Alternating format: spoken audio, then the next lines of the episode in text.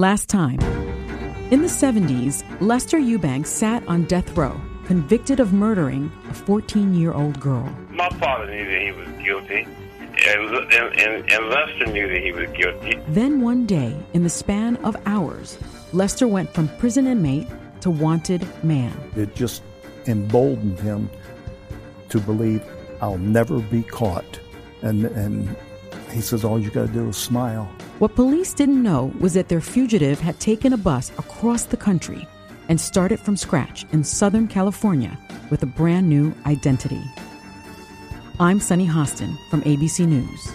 This is Have You Seen This Man?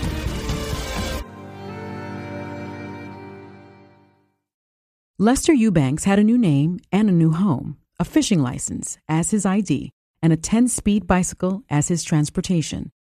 It took some effort for authorities and our team to retrace his first days of freedom. For that, we find senior investigative reporter Matthew Mosk and ABC News investigative chief Cindy Galli climbing into a dusty attic in the New Mexico desert. Oh, wow. A lot of space. Cindy and I found ourselves rooting around a cavernous warehouse attic in one of the most desolate spots in New Mexico. This is fun. It was like a scene out of American Pickers or Antiques Roadshow. All around us were boxes and crates and file cabinets stacked on wooden pallets. This is like a. Yes, it really is. You can look at the size of some of those file cabinets. We were hunting for evidence left behind from Lester's life in LA. With one of the first people to hire Lester after he arrived there in 1974, just months after his escape. She's a street smart woman with wavy white hair and a big laugh. Joy Springer. Joy moved here decades ago to escape the bustle of LA. But back in the 70s, she was living and working in a section of Los Angeles called Gardena, which isn't far from LAX. She was a manager at Quality Quilters, a factory that made mattresses and waterbeds. About 50 people built the furniture from scratch on a cement production floor. Joy did the books and the hiring. One day, a muscular man in a tank top with no socks and little black slip on shoes sauntered in looking for work. It was right in the beginning of the waterbed era, and we were going big guns. You had a heartbeat, we'd hire you and put you to work. We run in two shifts. The man said his name was Victor. He went by Vic. At the time, no one was looking very hard for Lester. Initially, Mansfield police knew he was headed to the Los Angeles home of a relative named Kay Banks. The FBI had searched Kay's house almost immediately, but they showed up too soon. Lester was still on a cross country bus. An FBI agent from that time told me the LA office was large and busy, and without new tips coming in, the case would have soon been labeled pending, inactive. Back in Ohio, it seemed everyone forgot about Lester. His case was so inactive, we could find very little record of police activity for well over a decade. Hearing nothing, some people in Mansfield assumed he had been caught and was back in jail. James Banks, an Ohio civil rights attorney who knew Lester's father, told me and my colleague Alex Hosenball that he thought there was an obvious reason the manhunt was lackluster. Do you think if the, the victim was black, wasn't she? Yes. Yes. Okay. Do you think if she'd have been white that it would have been lost? Don't you? I mean, do you think if she had been white, I'll put the question back to Yeah. you. There would be dogs. There would be helicopters. Oh, they'd be out there. Yeah, they would have never rested. They'd still be out there today. You know, if he. But there were police in town who had not forgotten about the middle school girl who was murdered, Mary Ellen Deener. In the early 1990s, the National Criminal Information Center, where crime data is shared around the country, was upgrading its computers.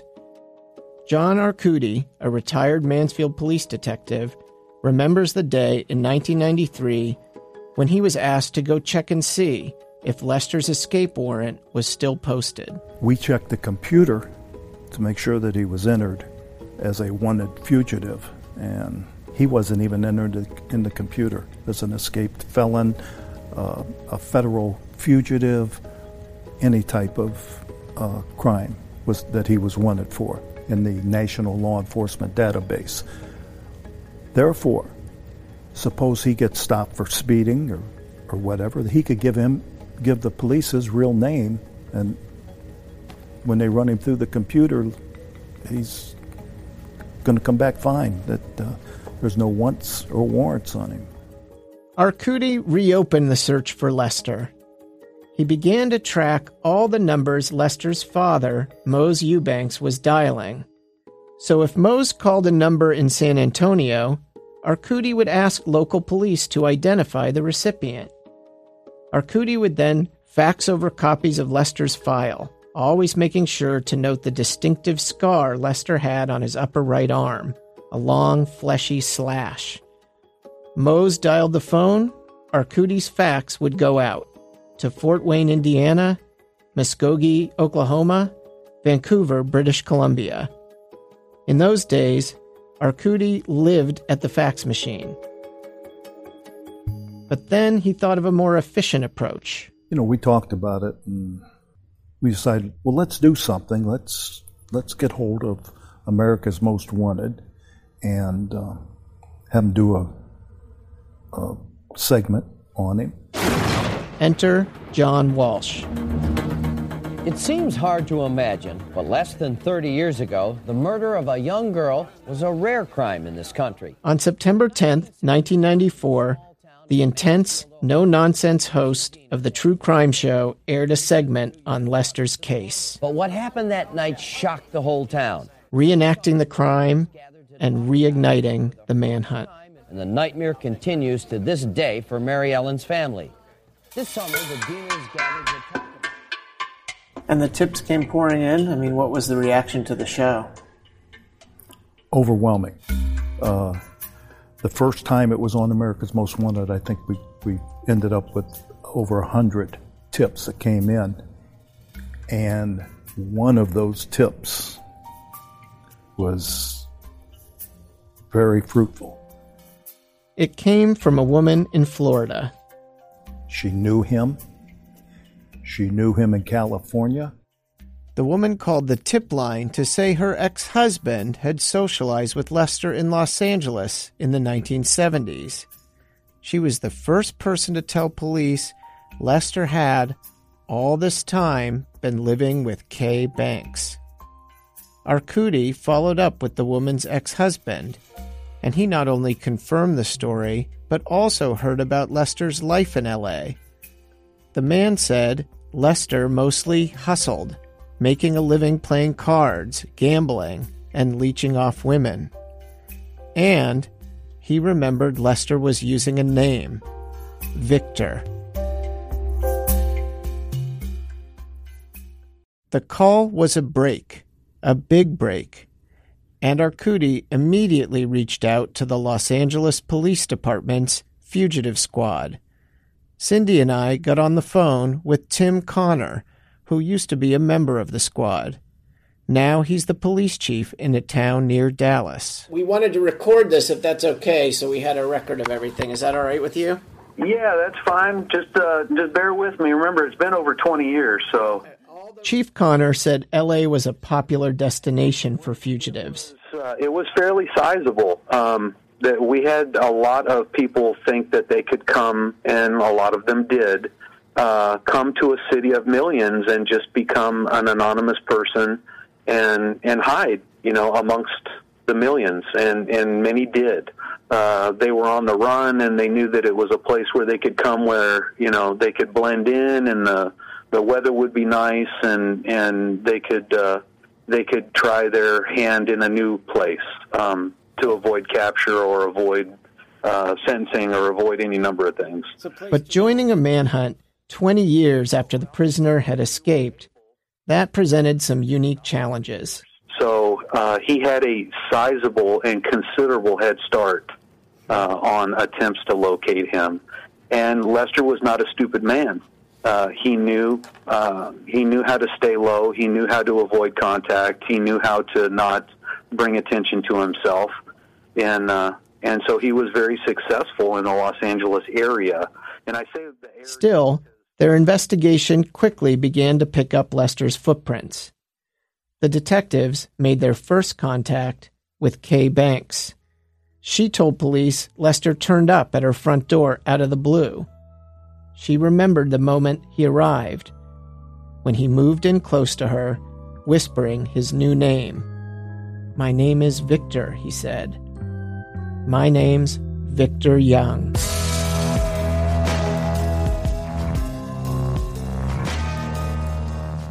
Los Angeles, a place people went to reinvent themselves. At first, for Victor, it wasn't glamorous. Each morning, he would ride his 10 speed bike to work in Gardena, about four miles away from Kay's house. Joy Springer remembers those summers. It was hot in the waterbed factory, with no air conditioning, and he and the other men worked long days with their shirts off. When it rained, she would give him a lift in her Toyota Celica. She never knew exactly where he lived. At his request, she would always drop him at the curb. And when he was in the car, they would sit quietly with the radio on. My recollection, he didn't really say all that much, I don't think. Um,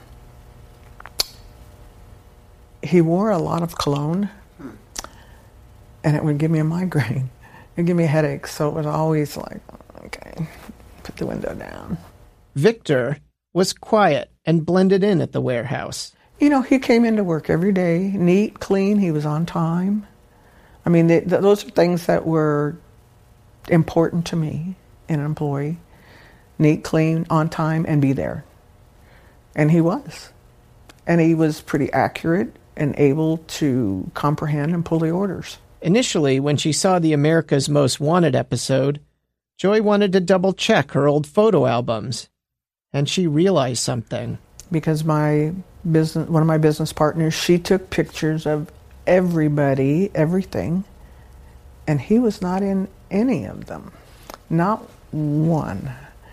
We would take the whole crew to lunch at Shakey's Pizza. Uh, he was never in any of the pictures. We would do a monthly birthday party, pinatas, cake. I mean, believe me, we, we had a lot of fun. He was never in one of those pictures, ever. Victor never left a mark, except when he was filing shipping forms and doing paperwork. Then Victor had an unusual habit. He wrote his name on clipboards. He wrote his name on file cabinet drawers, file folders, um, trays. In black marker with fancy script, he scrawled his signature on everything. Much later, she realized it wasn't idle doodling.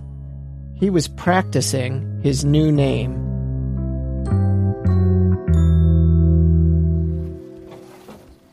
Is there anything on, there? On the, on the clip. It's those clipboards that took us up into the attic at Joy's offices in New Mexico. She was sure they were there somewhere.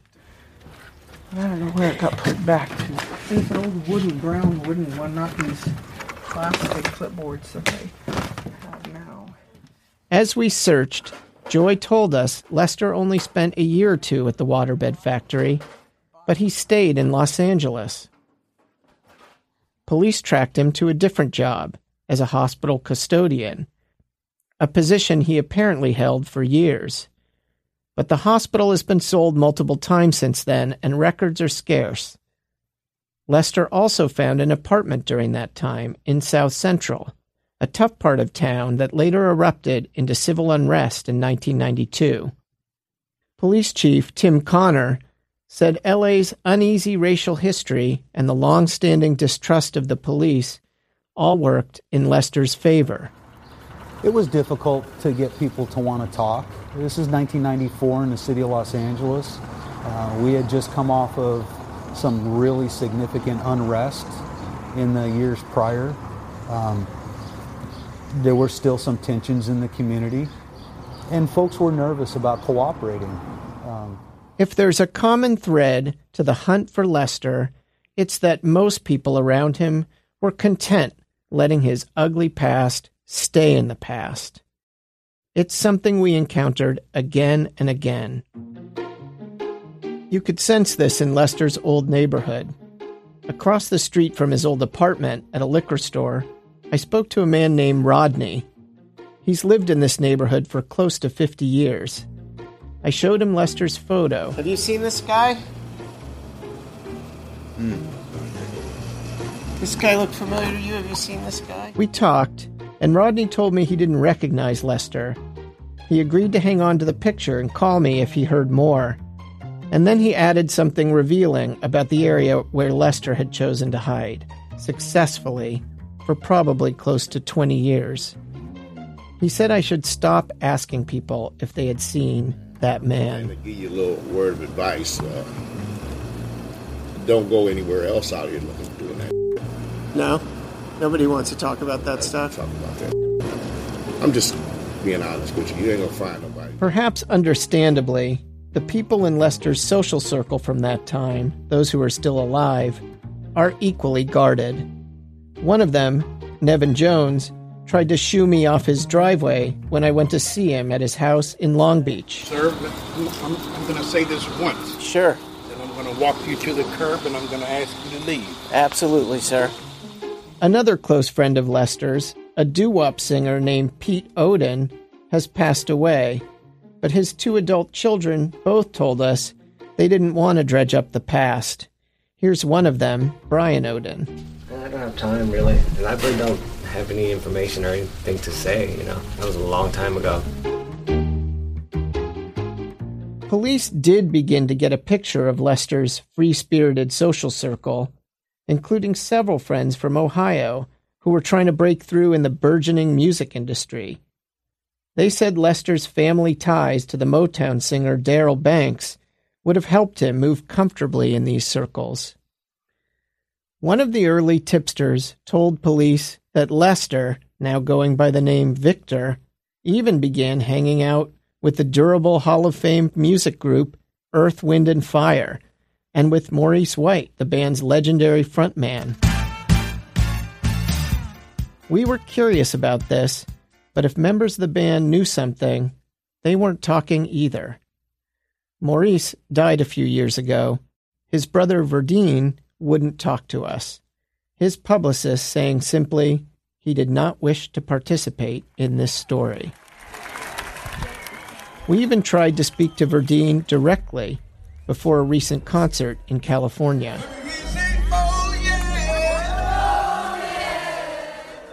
But his tour manager said he wouldn't come out and see us. He didn't need the distraction. Intriguing details about Lester's life in Los Angeles trickled into police over the next few years, but never quite enough of them.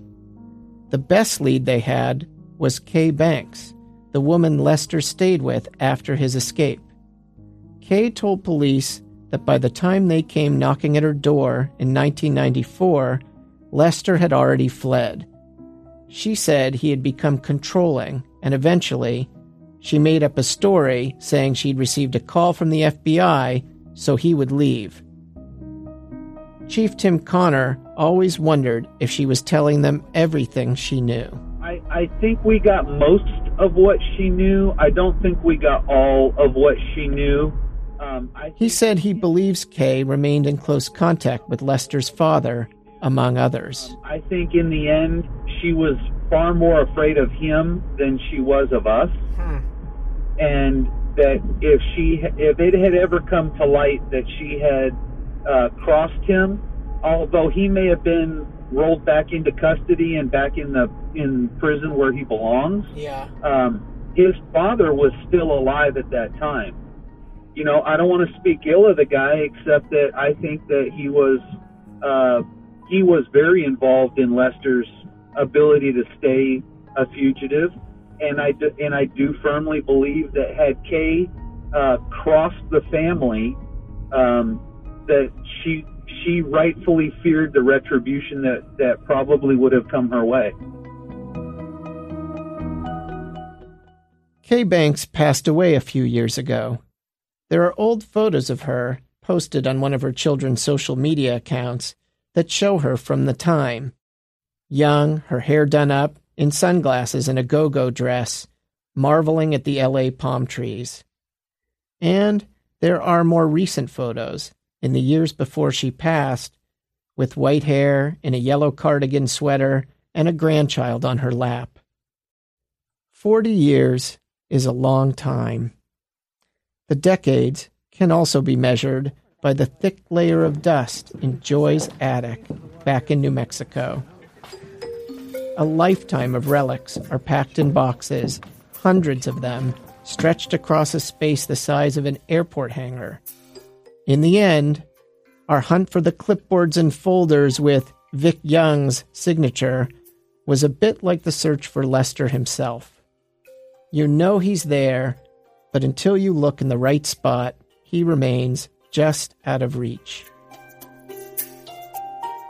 Tim Connor has never quite gotten over it. This guy has this guy has been so lucky his entire his the entire time he has either been helped or or propped up or provided for or covered for or just been had blind luck for this whole time. It's unbelievable. While most of the people who knew Lester as Victor Young have remained silent, the one who may have known Lester the best during this time was a man he treated like a son. When we come back, we join the U.S. Marshals as they try and find the man Lester raised as his own.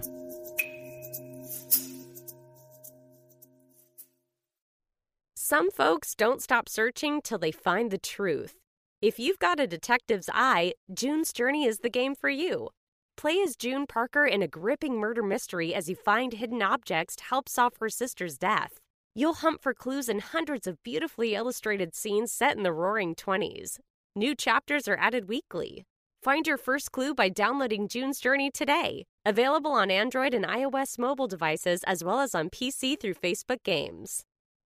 Hey, I'm Andie Mitchell, a New York Times bestselling author. And I'm Sabrina Kohlberg, a morning television producer. We're moms of toddlers and best friends of 20 years. And we both love to talk about being parents, yes, but also pop culture. So we're combining our two interests by talking to celebrities, writers, and fellow scholars of TV and movies. Cinema, really. About what we all can learn from the fictional moms we love to watch. From ABC Audio and Good Morning America, Pop Culture Moms is out now wherever you listen to podcasts. As in previous campaigns, it's the economy, stupid. We'll be looking at that this morning. First, though, it's the news, stupid. It is the economy, stupid. It's not the economy, stupid. It's national security, stupid. It's the hair, stupid. In 1992, one of the best known pieces of presidential campaign wisdom was born. It's the economy, stupid. But was it actually the economy that won Bill Clinton that election? In a new series from the 538 Politics podcast, we're taking a look back at conventional wisdom from past elections with a critical lens. Where did that wisdom come from? And does it hold up today? Find the Campaign Throwback series in the 538 Politics feed wherever you get your podcasts. People who disappear without a trace. Where is she? The most notorious murder cases in New York. Pure evil. And the most devious killers. There's a Hannibal Lecter feel to him. For chilling true crime stories, follow the True Crime NYC podcast wherever you listen. When the U.S. Marshals jump started their hunt for Lester Eubanks two years ago, they focused a good portion of their effort in the last place they knew he'd been living Los Angeles. And while Deputy U.S. Marshal David Seiler oversaw the manhunt from Ohio, he began speaking almost daily to a deputy in the Marshal's South LA office, Craig McCluskey. I met McCluskey at a coffee shop across the street from his office in the Santa Ana Federal Courthouse, and we sat outside on a patio. Well, obviously, this case has a lot of uh, has a lot of California ties, just because this is where you know he was known to have fled after after he took off. Yeah. As McCluskey interviewed the aging group of friends from Lester's social circle, he began to hear about an important figure in Lester's life in LA, someone they didn't know a lot about. When Kay Banks had welcomed this fugitive into her home in the early 70s, she was not alone. She had a teenage son, Daryl Banks Jr. One woman told McCluskey that while Daryl was technically a cousin, he became like a son to Lester. She described Lester as being very close to Daryl. Um, I remember him kind of raising him as if he was his own. Um, the more interviews McCluskey did, the more important he felt Daryl was to locating Lester. He thought there was a chance they had remained in touch. But was there a point where you think that Lester may have been sheltered by Daryl? Absolutely. What, I mean, I can't prove that, but this is a hunter. It's based on the the handful of interviews we've done with everybody in that circle. It's not one person saying, "Yeah, Daryl and Lester were close." It's several people saying. Um, so based on that totality, I mean, you, you got you got all these close adopted aunts saying, "Yeah, Daryl and Lester, Daryl and Lester." I mean, there there has to be a tight bond there, and that, those bonds just don't go away. Yeah, but of course, McCluskey wanted very badly to talk with Daryl. At this point, Daryl was in his 50s and had been working for years as an architect in Asia. In the summer of 2017, though, he had temporarily returned to Los Angeles for a big new assignment. And it happened he had been staying in a house nearby. And so when we first start, you know, exploring the neighborhood where he lived, trying to you know set up and do some surveillance, you know, everything that you know he would do, trying to track somebody down. Um, we contacted a few neighbors, and the, all the neighbors, you know, they had nice manicured yards. They, they had curtains on their windows, and then you know, then there's Daryl's house. There's foil on the window. The, the, the blinds were shut. Everything was locked down. Um, you couldn't see, you know, through an inch of window in the house. I mean, it was just it was just buttoned up. And, uh, he even wondered if it was possible Lester was there with Daryl. So we were careful in our approach, you know, because if Lester was in there, we weren't just going to, you know, burn it to the ground and knock on the door and, you know, get Right. denied entry, and then, you know, then boom, Lester's gone. Right. So we did we did a few days of surveillance, um, but it turned out that he Daryl had already moved out at that point. You know, Oh, he had you're already left and gone back to Vietnam. When- So we again we missed him by a, about a week, just just like the After talking with McCluskey, I began my own effort to speak with Daryl. I found him on social media, and in April, we began messaging on WhatsApp. He was in Vietnam, designing elaborate public spaces for hotels and casinos. It took months to arrange for an interview, but eventually, Daryl agreed to one. We had a producer in Vietnam go to his house to help facilitate the call while I was back in the States. I spent a long time talking to him because I wanted to find out whether he could give us real insights into what Lester was like during that period.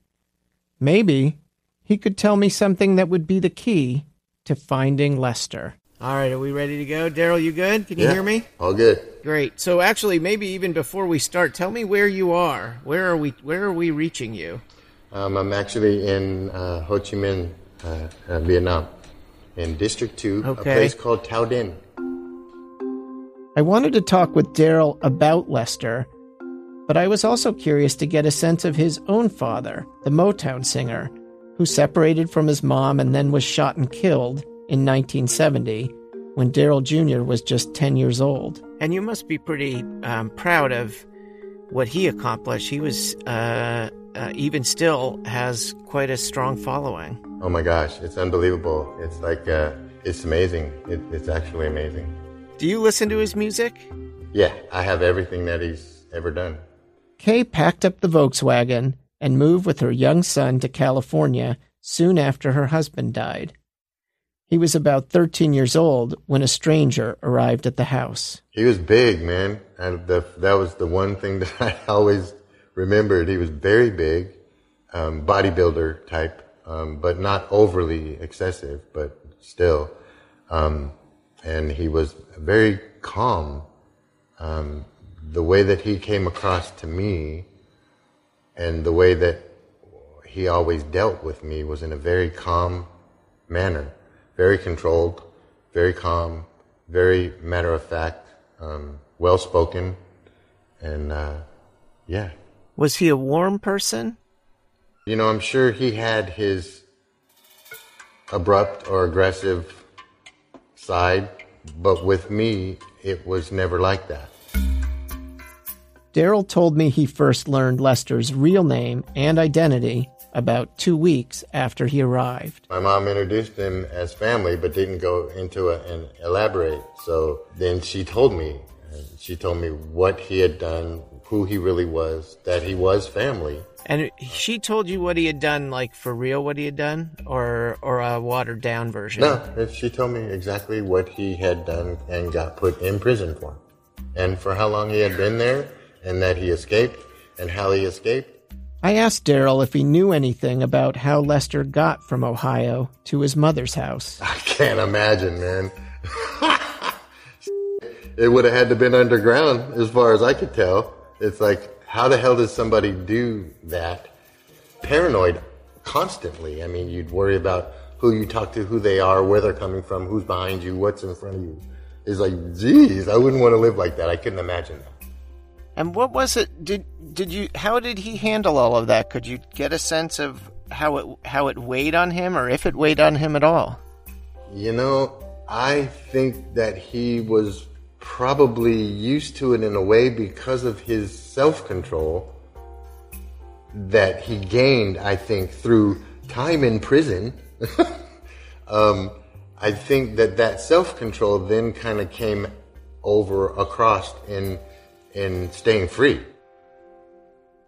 I also asked Darrell what his life was like during that time, and he said Lester was not a monster to him. I knew what type of person he was supposed to be or portrayed to be, but I tend to take people at what I see and not what I'm told or hear. I listen, of course, I hear, but he saw me as family.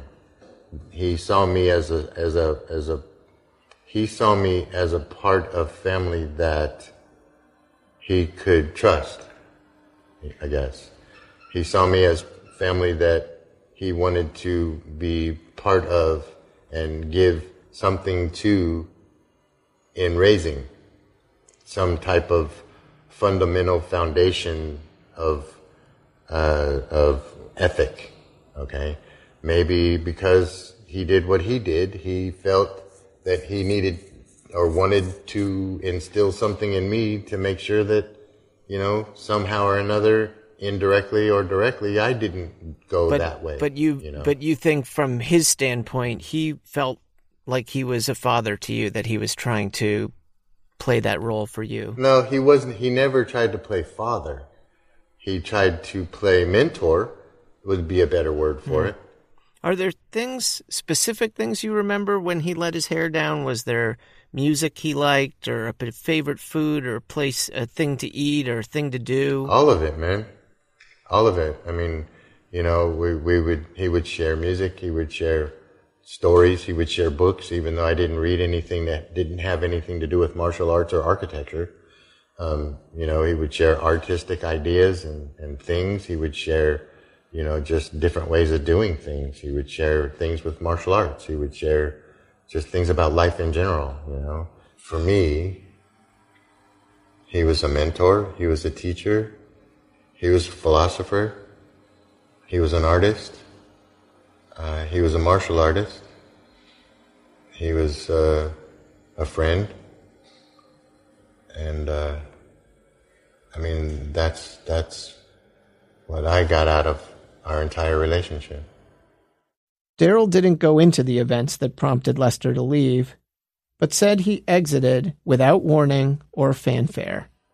I don't know what the situation was, but I do know that him and my mom had a conversation about it, and there was something that I believe at that time, after a certain amount of time, my mom was no longer willing to have us in that situation. Um, and it was amicable, and he left. How he even left, I couldn't even tell you. I mean, I would, I got up, I went to school. I said later, and they, I come home and they, my mom tells me that he's gone. Yeah, he left some stuff that he wanted me to have. He told my mom to share some stuff with me that she did, and you know, I was cool. I, it was, it was, it was not that big a deal because it was expected anyway. Because I knew what the hell he had done, and I knew it wasn't going to be long. He he can't stay in one place very long. So, and it, it was just a matter of time before he would leave anyway. So I got, you know, what everything he wanted to give out of that relationship. I got as much as I could, and when he was gone, I was okay because I remembered what he taught me. Do you remember some of the things specifically that he left for you? Uh, it was just like books and, and art supplies and just some of the stuff that he had that, you know, were, were not valuable, but, but, I mean, in his situation, it was valuable to him. Darrell told me that was the last time he or his mom saw or spoke with Lester. And after he left, that was it? Or do you think there were periods of time where your mom may have heard from him? I don't think so. I'd never heard of anything. My mom and I were, were I mean, my mom was very honest with me. Um, she didn't hide things from me. Um, that's how she raised me. Um, so if he would have contacted her, she would have told me. I would have known about it. Darrell said he's as astonished as everyone else about how Lester escaped from the Ohio penitentiary. And I'm like, well, damn, that was kind of stupid of them to give somebody like that a furlough. Who gives a if they're a good convict? Good for you. You're in a controlled environment where you're told what to do, when to do it, how to do it, who to do it with, and anything else is not happening. So yeah, of course, he's a great guy there. Why would you give somebody like that a furlough, man? What do you think he's going to do? He's going to disappear? Oh no, he's going to go back to that, what, three by six cage that he, he's in? Give me a break. Who the hell wouldn't do what he did? He figures Lester is probably dead, but if he's still alive, he won't ever be caught. If you were looking for Lester now, what do you think happened to him? Where did he go? What did he do? What would be your guess as to what was next for him? Dude, if he's alive, I'm I would be surprised as hell. I mean, come on, you know, it's like with his with his personality and his you know, his just physical stature and his he had to end up getting in some kind of trouble with somebody somewhere. You're looking for this dude and he's been gone for what, 40 years? And it's like, you haven't found him yet. What the hell makes you think you're going to find him? What he said next, right before we ended our interview, was jarring because it was so unexpected. It's a moment that I think perfectly captures the challenge that law enforcement has faced with those few people close to Lester over his long lifetime. These people have chosen not to focus on the gravity of his crime, whether out of fear, loyalty, or sometimes love. And if he was listening to this, if he was still alive in the unlikely event, and he was listening to this, what would you um what would you want him to hear you say? What's up? Damn. That's it, man. I mean, you know, it's like, wow. I just don't believe it. You know, but it is, apparently it's true. And I mean, hey, I, I, I, I wouldn't know what to say, to be honest with you, other than that. Talk, talk to him right now. Well, I mean, you know, like I said, I'd say, hey, what's up? How you doing? You know, I, I, I know life's probably been hard, but, you know, I hope it's been okay. Um, obviously you're still out because they're still contacting me about you. so it's like, you know, dude. Wow. Next time, Lester's family tries to keep a united front. If you come back and try to talk to my dad, he's not going to have anything to say. Just wanted to let you know that I wouldn't bother calling my dad because he ain't going to give me shit. But there is someone from Lester's past who wants to help the Marshals, and we're about to meet him. I want justice to be done.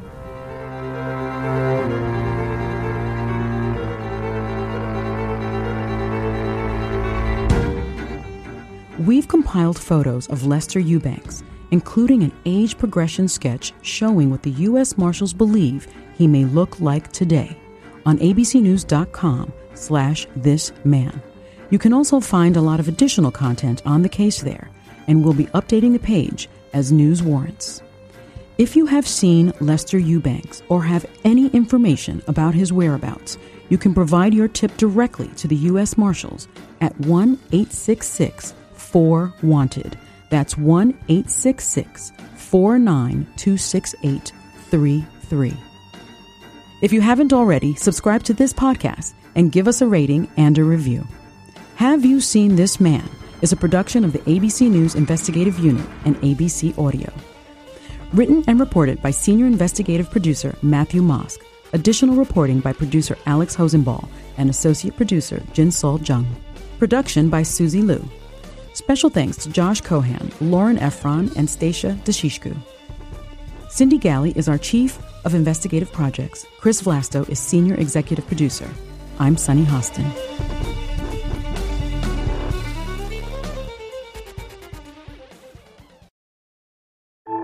As in previous campaigns, it's the economy, stupid. We'll be looking at that this morning. First, though, it's the news, stupid. It is the economy, stupid. It's not the economy, stupid. It's national security, stupid. It's the hair, stupid. In 1992, one of the best known pieces of presidential campaign wisdom was born. It's the economy, stupid. But was it actually the economy that won Bill Clinton that election? In a new series from the 538 Politics podcast, we're taking a look back at conventional wisdom from past elections with a critical lens. Where did that wisdom come from? And does it hold up today? Find the Campaign Throwback series in the 538 Politics feed wherever you get your podcasts.